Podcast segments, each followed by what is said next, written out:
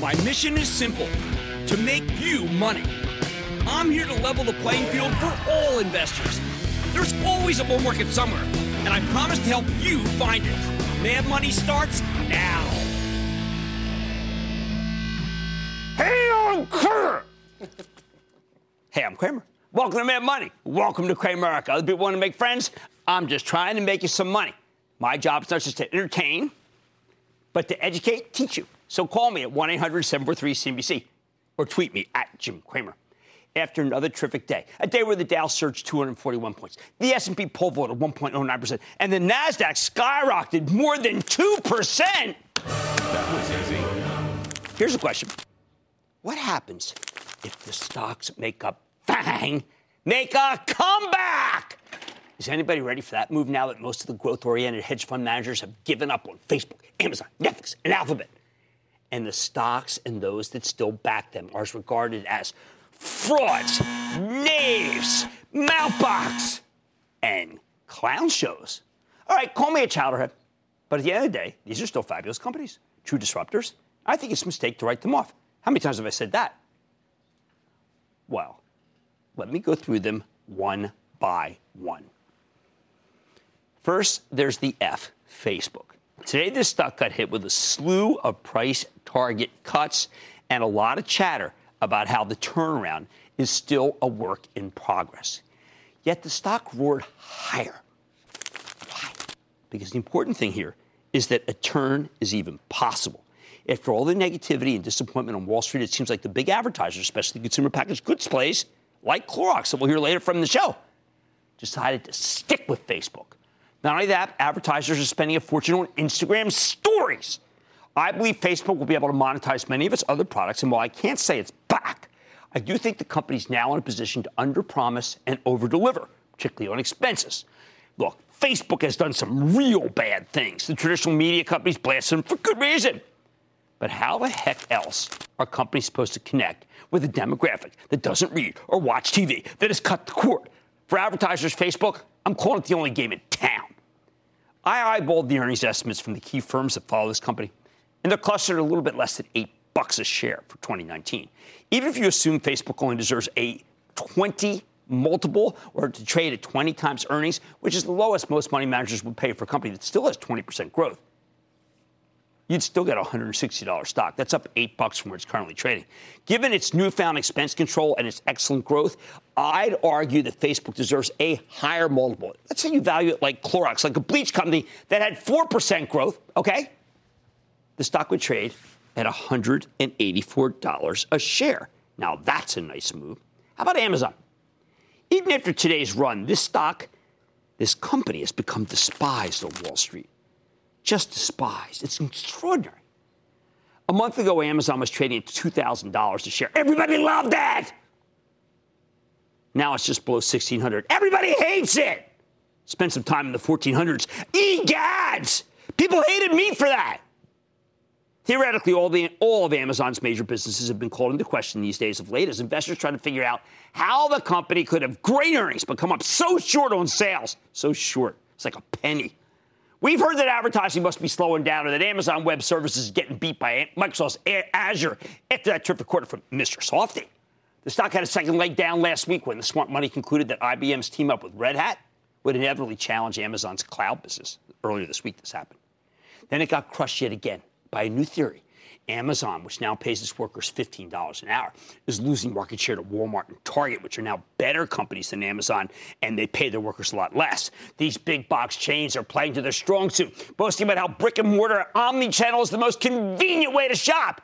And for once, Amazon shareholders are actually taking them seriously. They're quaking and they're selling. Sell, sell, sell, sell, sell, sell, sell, Me? sell, sell, sell. Sorry. Big believer in Amazon. They offer advertisers a fabulous opportunity to reach people at the point of sale. That's the best place to get them. I sincerely doubt that IBM's acquisition of Red Hat will hurt Amazon Web Services, which, by the way, has a terrific relationship with Red Hat. I want IBM to succeed, but they're not going to overtake Amazon in the cloud. Too big a lead. Regardless, it's a huge market with enough room for another major player. Above all, though, I just don't think that online shopping or online advertising or cloud infrastructure is slowing down, which means Amazon has got nothing to fear. Next up, Netflix. Okay, this company actually reported a spectacular quarter, but the stock only rallied for a day before giving up all its gains. And then some, because it even get a lot more than that, uh, because it was in the grips of a hideous market wide downturn. Netflix is now off roughly 120 points from its highs here. Stock lost more than a quarter of its value based on, I don't know, valuation. Let me put it this way you're not just getting that last quarter for free, you're getting the stock at a more than 10% discount to where it was trading before they shot the lights out. It's intriguing. Alphabet is probably the biggest quandary. Geez, you know, Ruth Porat's the CFO. Can I tell you that everyone I know thinks she's one of the smartest people ever?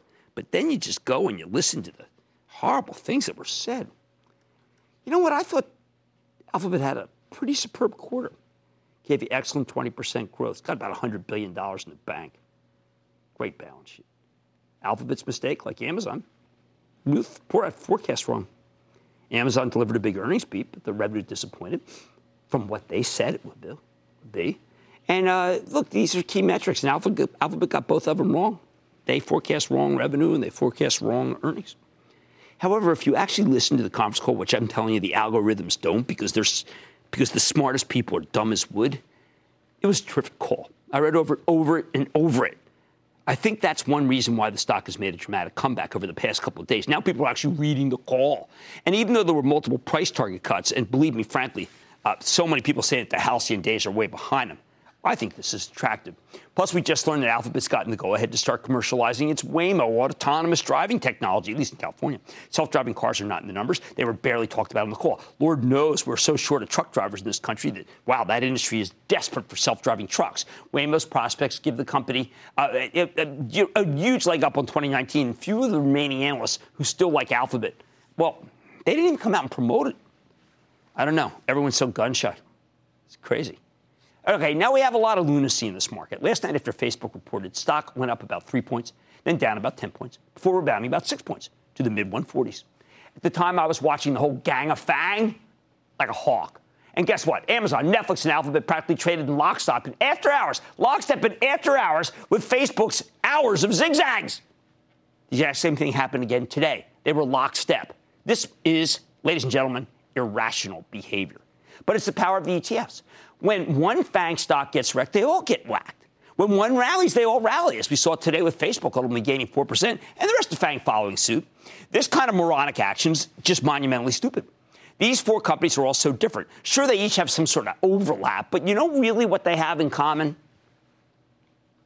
The fact that put them together using their first uh, letter of their company, and they used to spell the word FANG, which is why we in Mad Money coined the play on, uh, on words. We coined the acronym five years ago. Now, I never thought I'd say this, but I rue the day we created this silly thing. You know, it's good for one day of the year these days. It's this day. All right? That's about all it should be worth. I foolishly came up with the darn acronym. Now they're 10 FANG ETFs. They link them all together. It's just shameless, stupid. What, they make a lot of fees? I guess they make a lot of fees doing this stuff, right? They make fees. Isn't that what it is? Uh, There's one more point I want to make. FANG is by no means out of the wood. There are other ETFs that spell it with two A's, FANG, and the other A being Apple, which reports tomorrow. It's entirely possible that Apple talks about a Chinese slowdown. They might even have a miss in service revenue, or there could be some other issue that I haven't even thought of, some revenue miss that I'm not counting on that will make it. My admonition about owning Apple, not trading it, which I've had for about, I don't know, what do you want to call it, 180 points, look bad just as bad as my sticking by Facebook and Amazon and Alphabet. Netflix has not been as a strong backer for me. But unlike the core FANG names, Apple stock is barely down from its highs. So get ready for more short term volatility, which of course is code for vicious, exaggerated declines by ETFs, okay? Plus, I have to admit that the charts here remain terrible, and the newly reformed Facebook could easily roll over tomorrow, taking all of them with it, of course. Bottom line here is that there's a reason these four companies have been able to disrupt entire industries over and over again. And that reason is the fundamentals, not that they're made up with the F and the A and the N and the G. Even when the FANGs screw up, they're still incredible companies. And they are despised now as much as I have ever seen them. And you know what? I don't blame people because they're all linked together with these stupid fees, fee generating ETFs that everyone just says, hey, don't worry about it. I'm worried about the marketplace. FANG, the stocks, not so much. Tom in New Jersey. Tom. Hello, Jim. Tom and Joanne in New Jersey. Good to have Listen, you, man. I'm a builder and an investor. All right. I I use many suppliers simply because lack of customer service, and this company has made my job work like a well-oiled machine lately, and uh, it's got my attention. I I see the sales. I see Home Depot is listening to their customers. Earnings are coming. What's your thoughts, Jim? Yeah, Home Depot uses Salesforce.com and they have a tremendous technology group. But I'll tell you what, here's how stupid we are, Tom. We're in, a, we're in a wave of stupidity. The chart's bad, so we should sell Home Depot. Now look at this. The stock was at 215. It's now at 175. They got a big buyback. They got a dividend. They got a great balance sheet. How about buying some and then if they slam it, buying more? What's the matter with that idea? It's called rationality. Let's go to Ryan in Michigan, please, Ryan. Hey, Jim, congratulations on getting Golden Tate, but I'm a Cowboys fan. All right, well, we'll see you two Sundays from now, man. See how you hold up there, okay, in that home game for me. Right. Jim, Yeah. I'm a longtime viewer of your program and only being 19, and I'm currently in a management leadership position in our full line RV dealership, so I think I'd have some insight. But I, Jim, I want to get your take on Sure. Thor Industries and Camping World. They currently sit or are at 52 week lows as recently as this week. Yeah. Thor, yeah, Thor recently bought Hymer and uh, became a global company, and also Thor is very diversified in their product offerings. well, you you probably know, saw their September uh, industry wholesale report. They're down almost 29 percent. Right, right. Well, here's what's here's what's going on. You know, people, uh, the numbers haven't been good uh, for uh, Thor. The numbers are okay for Camping World, but uh, higher gasoline prices made it so that people uh, have been buying fewer of these. Uh, higher uh, interest rates to, uh, make it so that the market is cooled. They have higher costs for uh, Thor because they make a lot. Of, they assemble a lot of stuff in Indiana. All these are negative. But you know what? We have heard from Chairman Powell that now's the time to really start raising rates aggressively because we got to drive Thor down to zero. That's the game plan. Now, of course, he's not thinking like that. Only thinking people are thinking like that. All right. I expect more volatility tomorrow after Apple reports, but don't lose sight of the fact that the FANG stocks are backed up by the fundamentals, not just some stupid acronym I came up with. That's a, a heck of a lot more meaningful than the wild moves caused by ETFs. Oh man, money tonight. Clorox has come a long way from cork bo- uh, bottles of bleach, but can it keep cleaning up? Hit a 4% growth. After today's drop, though, you got to figure out maybe it's sustaining your portfolio. I'm going to talk to the CEO. Then Wingstop's headed higher yesterday after earnings beat. I don't know, but it's, then starting to go down. Is it the perfect time to take a bite? I got the CEO. And look for a play. Look for a play that could keep the lights on during the recent bout of volatility. I'm talking American Electric Power to see if it could pay in a tough market. Well, at least for utilities. So stay with Fang and stay with Cramer. Don't miss a second of Mad Money. Follow at Jim Cramer on Twitter. Have a question? Tweet Cramer. Hashtag mad tweets. Send Jim an email to madmoney at cnbc.com or give us a call at 1 800 743 CNBC. Miss something? Head to madmoney.cnbc.com.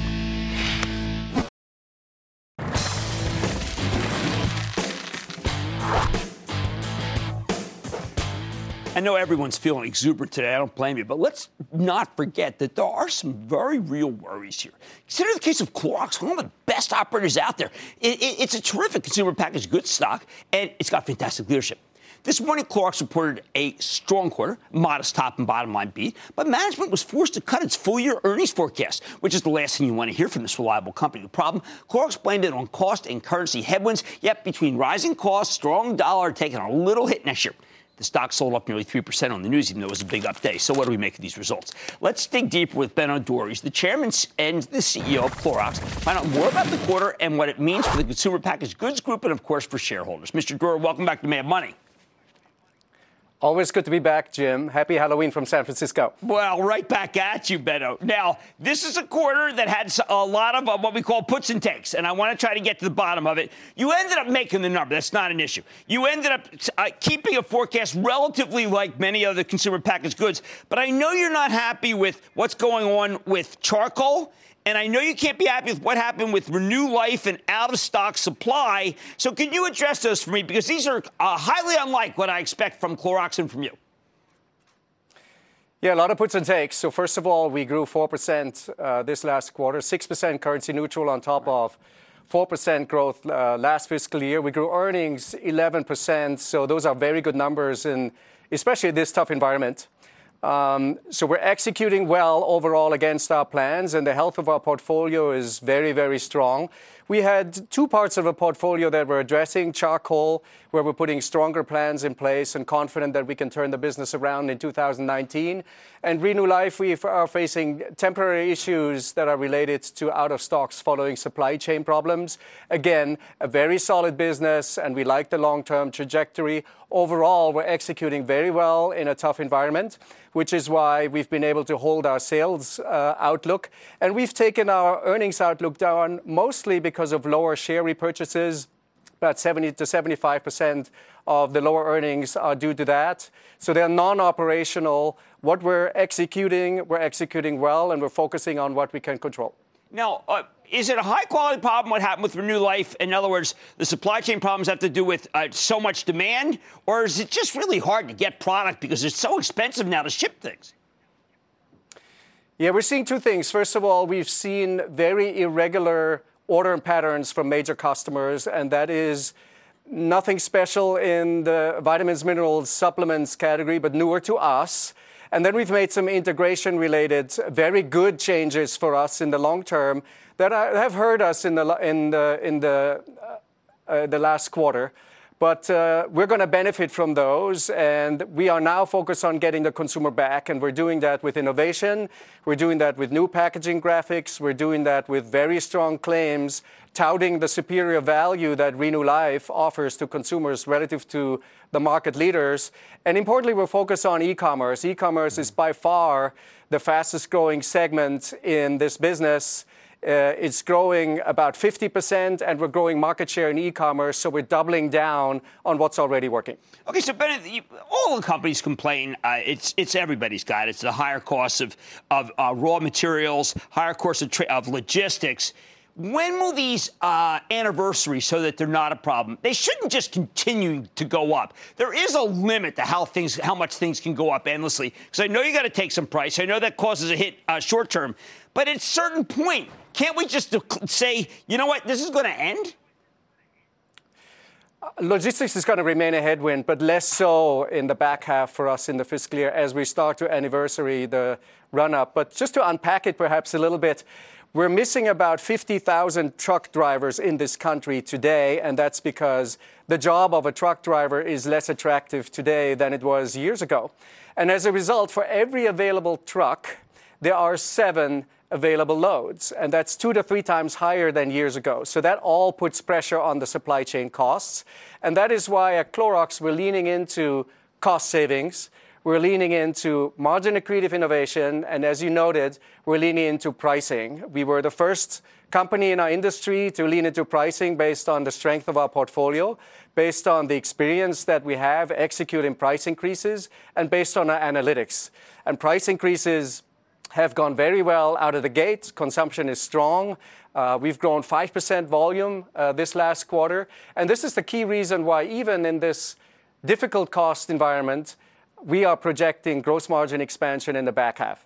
Now, I'll, i think some of the analysts were feeling, well, wait a second, you're slowing down your uh, your repurchase plan. Uh, if things are going to get better in the back half, why not buy stock now before it goes up on better than expected earnings?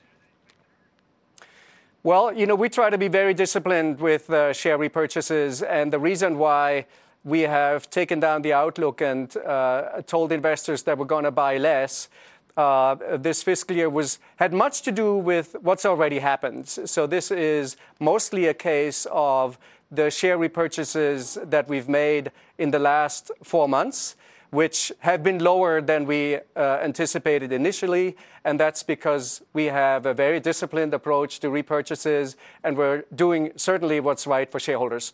So, you know, um, we focus on what we can control. Stock price is not something that we can control. Uh, and we're also, uh, per day, per, per today, not trying to win every single day, but we're trying to win the fiscal year and every three years, every five years, every 10 years. And certainly we've done very well for our shareholders over a prolonged period of time. And we've done so by focusing on what we can control. So we'll stay the course on that. One last thing you say tariffs could uh, be 5 to 7%. Where does that come into play? Because that worries me from the point of view as a consumer. Yeah, five to seven cents in earnings is included in our outlook right now, Jim. Uh, that's mainly related to do businesses, predominantly Brita, uh, where we're doing some imports, but it's not a big deal in the grand scheme of things for the Clorox company. Uh, most of what we manufacture, we manufacture in the United States. The United States is our home, and it's also where we're focused in terms of our growth activities. So we feel like tariffs is something that is not a very big factor in our outlook. Uh, even if it uh, changes in January, we feel like we're in a pretty good shape as far as tariffs are concerned. Excellent. Okay, well, I think that the uh, it's been one of the best performers in the group. It's almost at its high, so I totally understand. That's Benno Dorer. He's the chairman and CEO of Clorox, which you know has been my favorite consumer packaged goods stocks. And I think that even with things that went wrong, the company still did pretty darn good. Man, money's back in. Coming up, is Wingstop ready to take flight in the heated restaurant space? Cramer's no chicken. He's got the CEO. There are a lot of drivers for the consumer to have more money in their pocket, uh, more opportunity for indulgent, wonderful occasions like Wingstop. When Mad Money returns. This restaurant is spreading its wings, going digital, and disrupting with delivery. Can Wingstop add some spice to your portfolio? Okay, what, what the heck just happened to the stock of Cramer Fave Wingstop? Monday night, the chicken wings and beer chain reported, and the next day the stock got slammed, losing nearly 4% of its value on a very good day for the market. But was the quarter actually bad?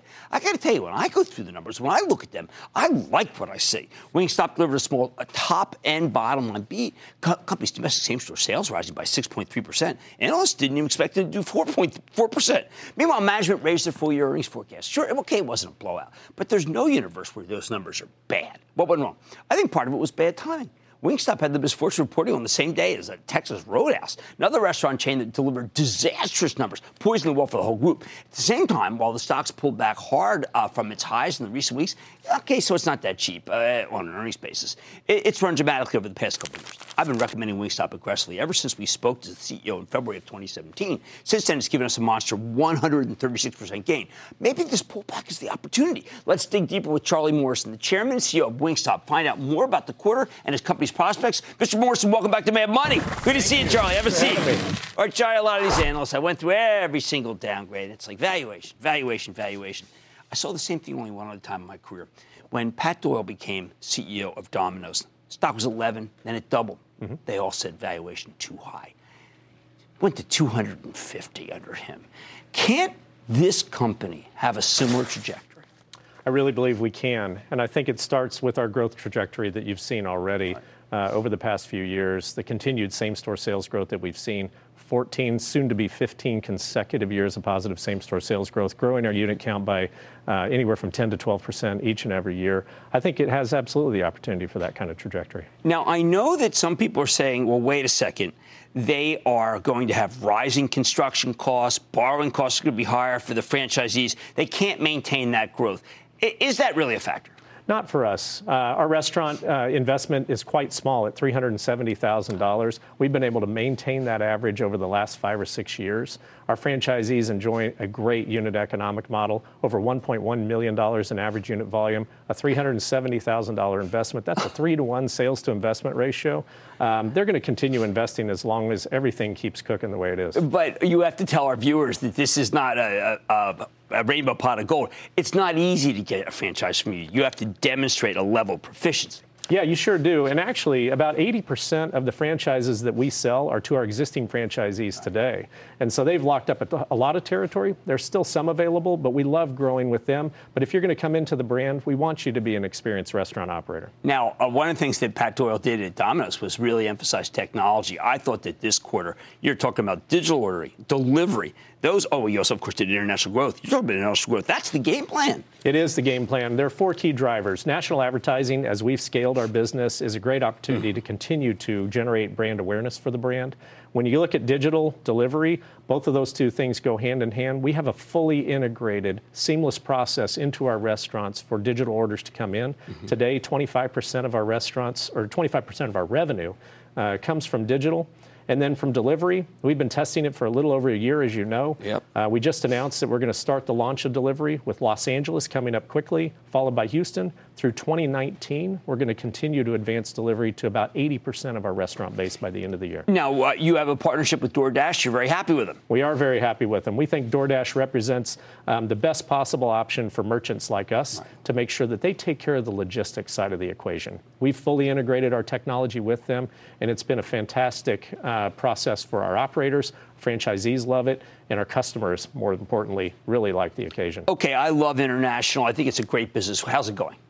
Going great. Just today, Jim, we opened our first restaurant in London. It is right in Cambridge Circus with a line out the door. It's been fantastic. That's our tenth country. They got, I just came back from London. They got bad wings over there. Yeah, well, now not anymore. All They've right, Wingstop. So uh, things are looking up, and uh, we're really excited about our international presence over 130 locations, continuing to grow. We're going to continue to add two to three countries every other year, build that foundation with solid infrastructure behind it so that we can continue to grow a long time into the future. Another thing you do, Charlie, that uh, Domino's did, you like to give special dividends to shareholders. You reward shareholders. We certainly do. We've uh, done that quite a few, two times since we've been a public company, even prior to that. In fact, if you look at uh, Wingstop since we've been a public company, over a 200% total shareholder return, inclusive of the strength of the stock as well as the return of capital. Uh, natural voice recognition. We think voice is very important in technology. Obviously, you do too. We do. We do. We've been testing that already. Early stages right now. Uh, but what we see is the opportunity to digitize every transaction in Wingstop. No matter if you call, right. if you come in, right. or you use our web applications, we think we have that opportunity well into the future. Now, could you give me, um, you wrote, you call it CRM in the, in the conference. Is that Salesforce or is it your own uh, customer relation? It actually is a third party product that we're leveraging okay. to build the database. We're also investing in front end technology, so we'll no longer use a third party's product for our web and mobile web interfaces. Okay. We're investing our capital to build an infrastructure that we believe is going to be sustainable for delivery as well. So if you see my number, Will you mm-hmm. know what I want? We will. We'll know that if you're a fan of lemon pepper and you haven't ordered any, Jim, we're going to serve up a message to you that says, hey, don't forget to add five more to your order. Oh, God, that is so good. How about the $15 package? How did that go then? Uh, uh, very well. It was the first time we've nationally promoted a bundled deal. Um, it happened at a perfect time for us where we had some softness in traffic. We restored traffic growth to the business this year in the third quarter. Now, year to date, positive 6.7 year to date in same store sales with positive traffic. And growth. went better. Each month was better. Absolutely. Each sequential month, even uh, throughout the third quarter, has been uh, stronger for us. And uh, the one last question. I don't know if you're the best judge of it because you have such inexpensive but uh, great value. Where, where do you see the consumer right now? Strong? It seems very strong. You know, there are a lot of drivers for the consumer to have more money in their pocket, uh, more opportunity for indulgent, wonderful occasions like Wingstop and go out and visit. And I think it's reflective in our uh, company's same store sales growth and overall performance. Well, I am so glad when you came on the show, I said, this guy's real. The numbers are real. Of course, I looked into the economics of owning one of them because it seemed like so good. It was too good to be true because I'm not already a franchisee. and I know you only want successful people to do it. That's why if you guys want one at home, you got to already have something good before you can get to these guys. That's Charlie Morrison, Chairman CEO of Wingstop. I hope you see what I see in this company. I see lots of price word up. Stick with Cramer.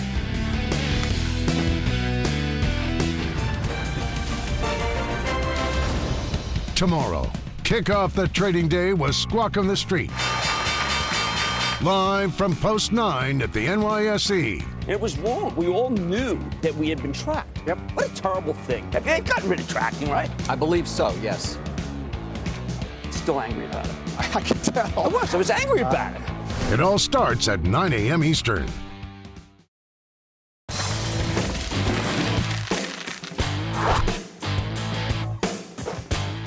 At the end of a brutal month for the stock market, at these last two fabulous days aside, what managed to hold up? What stocks managed to go higher since the beginning of October? We've seen some real strength in the recession proof names, especially utilities. Take American Electric Power, AEP, which owns the largest power transmission network in the United States, along with some major power generation assets. Now, when long term Treasury yields started ticking higher earlier this year, the utilities got slammed.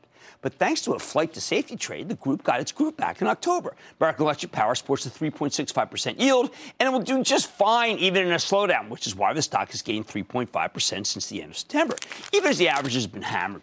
Even better, the company delivered a nice beat and raise quarter last week, but can the stock keep climbing? I don't know. Let's check in with Nick Akins. He's the chairman and CEO of American Electric Power. Learn more about the quarter and where his company is headed. Mr. Akins, welcome back to Mad Money. Great to be back with you, Jim. All right, Nick, I got to tell you, uh, your stock has been among the best in the month of October. There are utilities that did better. It almost seemed like on this particular conference call, you lamented how well your stock is doing, given how great your earnings were.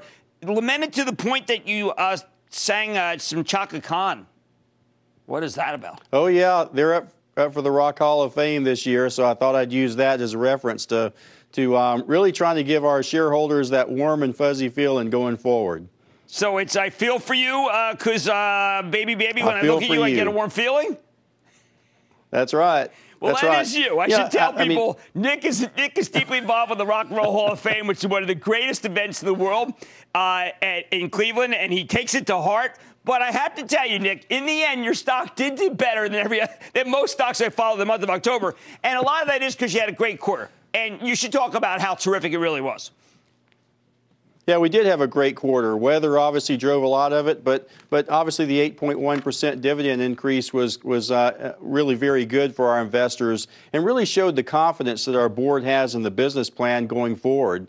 We're obviously seeing five to seven, uh, five to seven percent earnings growth rate uh, for the foreseeable future, and certainly uh, we expect dividends to be commensurate with that growth. And we have a solid financial plan, solid company focused on capital deployment, particularly in transmission and other areas, and, and certainly uh, it just shows that our business plan going forward is very positive. Now, Nick, one of the things that happened this quarter that was interesting to me was that you always measure yourself, uh, uh and your stuff is so transparent, against the GDP of the rest of the country. This time, that your areas right. did not outperform the GDP. Why was that? Yeah, that's right. Uh, for the first time, we, we see some tempering of the economy, particularly when uh, when it's non-oil and gas related. Oil and gas is still doing fine. Uh, industrials grew by 2.4%, but we saw residential and commercial growth come down a little bit.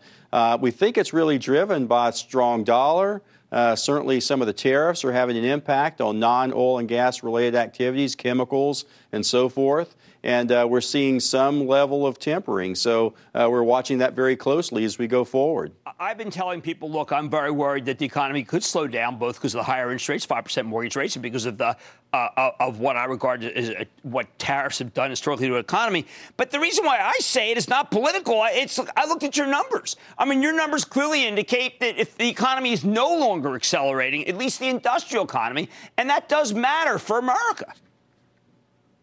Yes, it absolutely does because you're seeing some, it really uh, sort of erodes confidence when you see uh, that kind of activity start to temper in that regard, particularly commercial. Uh, load, which is your mom and pop stores and, and commercial uh, big box stores, those kinds of things. And, and you want to make sure that that continues to progress because residential will follow. Uh, now, industrial is doing well, but but in only in particular sectors. Yeah, thank heavens because it, this is you are not a political person. You are straight out just telling us what your data shows. And that is the data that I think that the Fed should be looking at, not just their Federal Reserve books that they that they have. Now, let me ask you, um, if the president were to call you and say, you know what, you have a lot of coal in your districts that you serve. I want you to use more coal. Would you be able to explain to him that it's more complex than that? Yeah, I think I would. I, it's, it's much more complex than that. And obviously, we're trying to do things to develop those particular coal related territories, like our Appalachian Sky initiative that focuses on uh, really a lot, of, a lot of people in those areas are, are well versed toward uh, industrial type activities. So we're trying to get industrials uh, to locate in those particular areas to give options going forward. But for coal, coal fired generation continues to, to uh, fall in this country. Uh, certainly, exports are a big impact uh, from that perspective, uh, particularly metallurgical coal. We want to see that continue to progress, but, but I think it's going to be tempered in its approach relative to coal fired generation. So we have to really think about what that means to the economies in those regions of the country. You know, Nick, I was on the uh, General Electric call, and they've got a straight shooter in there now, Larry Culp, uh, and they that company badly misjudged something that I think I may have misjudged, which is that with natural gas so cheap, you would expect that a lot of turbines would be built, but uh, the big pro- era of the big projects gone, isn't it? I think you're seeing a much broader view of resources going forward.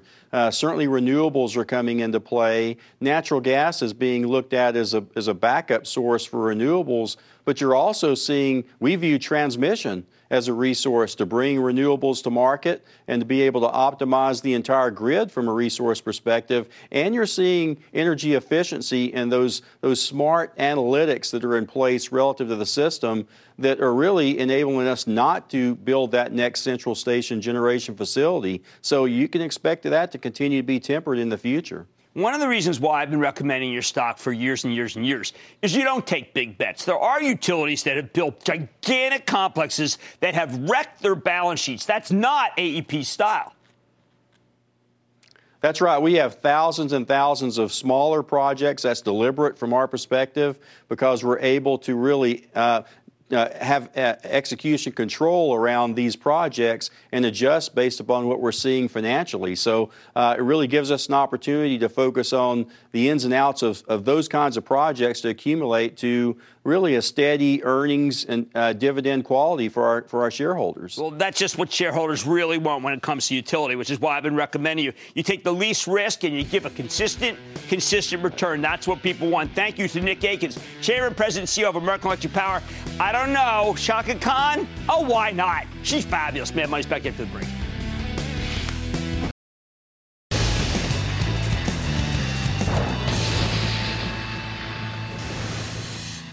It is time. It's time for the lightning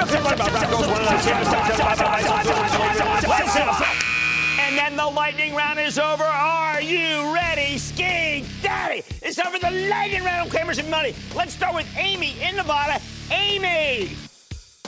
Hi, Jim. Thank you for taking my call today. Quite welcome. Uh, I need your your valuable advice. Uh, my stock today is Tellurian. They announced today that they're not going to uh, acquire the Toshiba Freeport volume. And um, they're not worried about the trade war with China because they're not going to start trading until 2023. I got my Yeah. Um, okay. Well, look. You know, I'm look. I'm a believer in the chairman. Uh, the chairman does not let us down. I, uh, here I'm talking about obvious. You know, I, I, I'm talking about Charif Souki. Uh, so I've got to do more work though. Uh, we got to get Charif back on. All right. Let's go to Kevin in Massachusetts. Kevin. Hi, Jim. Kevin. The biotech stock, I'm, I'm, how's it going, man? The biotech stock I'm calling about has recently received European Commission approval for its breast cancer drug and has an earnings report tomorrow. The stock is PBYI, Puma Biotechnology.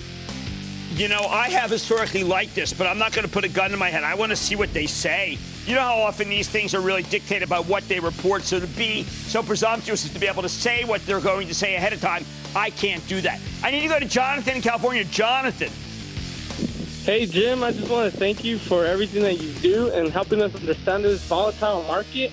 My question is should we start nibbling on some Costco? I think you can buy a little Costco. It's held up the best of any of these. And the ones I like, I like Costco, I like Kohl's, and I like Walmart.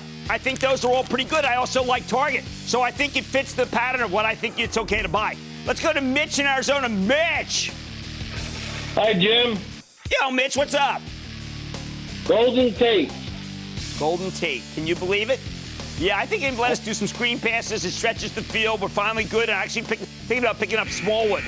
Sorry, that's probably off off key. What's up?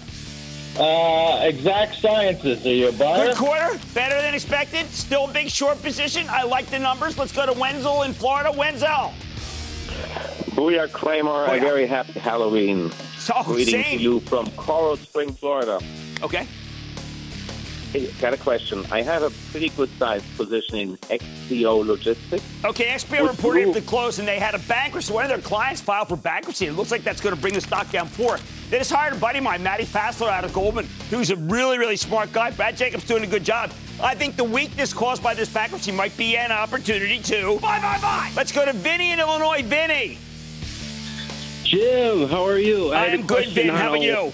ALG and Align Technology. That was not a good quarter. And my friend Herb Greenberg has done quality work, and this did surprise me. Finally, the competition has caught up to them, and there are other companies that want to be in against Invisalign, and they did not do the number, and that was shocking to me. And that, ladies and gentlemen, is the conclusion of the Lightning Round.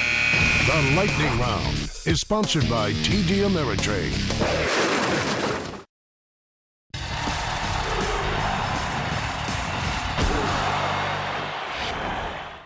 The single most positive thing we've seen over the past couple days, something that could actually trigger a big rally? It's not the remarkable rebound in the averages themselves or even some strong earnings. We didn't see that many. Nope, the most heartening development this week was actually from a company that reported a pretty bad quarter. When a company reports awful numbers and stock falls, nobody cares, right? That's business as usual. But you report awful numbers and your stock surges higher to be one of the biggest gainers in the S&P 500, well, that's a classic signal that the psychology of the market may be changing and changing for the better. It's a very important signal that many, like me, were looking for, and we got it yesterday morning from Masco, the giant buildings and material company and I think it carried over through the day yesterday and through today. If you scroll through the headlines about this maker of kitchen and bath fixtures, you'll see endless stories recounting how badly Masco's doing. Hey, it makes sense. Housing slowing, raw costs are rising, Fed's tightening, tariffs are expanding. Of course, Masco's numbers are coming down, right? They have to. Right up front, management cut their full year earnings forecast. Now, this whole year, Masco has been what I call a terrific short, almost an annuity. Stock's currently down 35% from its highs in January. But every so often, we'll reach an inflection point, a point where the bad news is totally baked in and a short becomes a long. And that's what happened to Masco yesterday. And it reverberated throughout its group. They cut numbers and the stock rallied more than 7%. This is an important tell, people, an important tell for the broader market. So I want you to understand how it, how it happened and why, give you the context so you can spot them yourself. For starters, you need to know that Masco is a very well run company with excellent financial discipline and, a, and really great slots in the big box stores, especially Home Depot. But because it's so heavily tied to the ailing housing market, this was one of the worst performing stocks around coming into the quarter. Between the slowdown in housing caused by higher interest rates and the rising raw costs caused by tariffs, Masco's been crushed. So the analysts were loaded for bear, and I don't mean bear B-H-R, which is their paint business. Wall Street was ready to trash this thing nine ways to Sunday, but they didn't hear the story they were expecting. First, it turns out, turns out that raw costs, raw costs for Masco have peaked. Wood, copper, zinc, even titanium dioxide, the key paint ingredients of whitener, they're all coming down. When demand dries up, commodity prices tend to fall off a cliff, but that was unexpected. And it is going to bolster Masco's bottom line next year. Second, while housing has undoubtedly slowed, the repair and remodeling business has actually gotten stronger because when people are reluctant to buy new homes thanks to higher mortgage rates, they spend more on renovations. Of course, we know that home equity loans have also gotten more expensive, but the job market's gotten so strong that most people don't need to take out a loan to renovate. Finally, and I think this is what I think no one expected, big companies like Masco have, have they have both an ability to pass on tariffs and to profit from them. Get this, I got to quote this at length because it's so important. They had a statement on the call that just stunned me.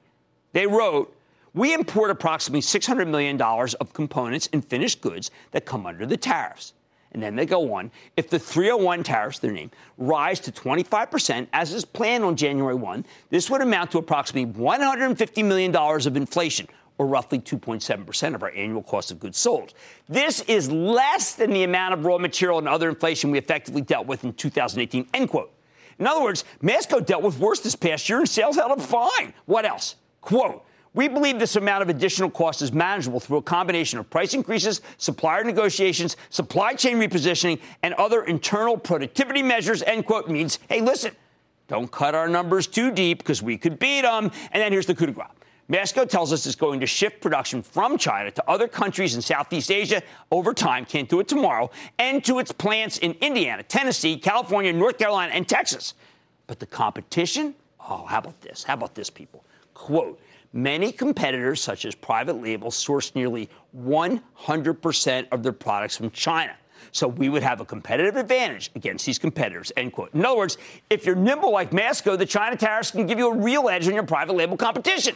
Put it all together, and you got a stock that's down 32% for the year, even as its raw costs are now going down. Its end markets are holding up thanks to repair and remodeling demand, and its supply chain is strong enough that the tariffs may actually allow the company to crush its private label competition.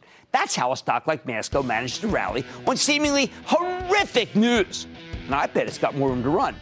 And that's how you get a bottom in a terrible group. Stick with Cramer.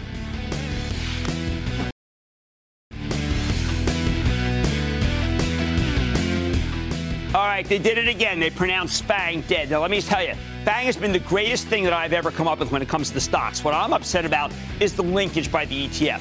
Facebook, Amazon, Netflix, Google, I am proud that I identified them five years ago, and you've made a killing. And RIP to them, No way. Matter of fact, I like them maybe down here a little more than ever. Like I said, as always, the bull market store, I promise I'll it just for you right here, Mad Money. I'm Jim Cramer, and I will see. Happy Halloween, and I will see you tomorrow.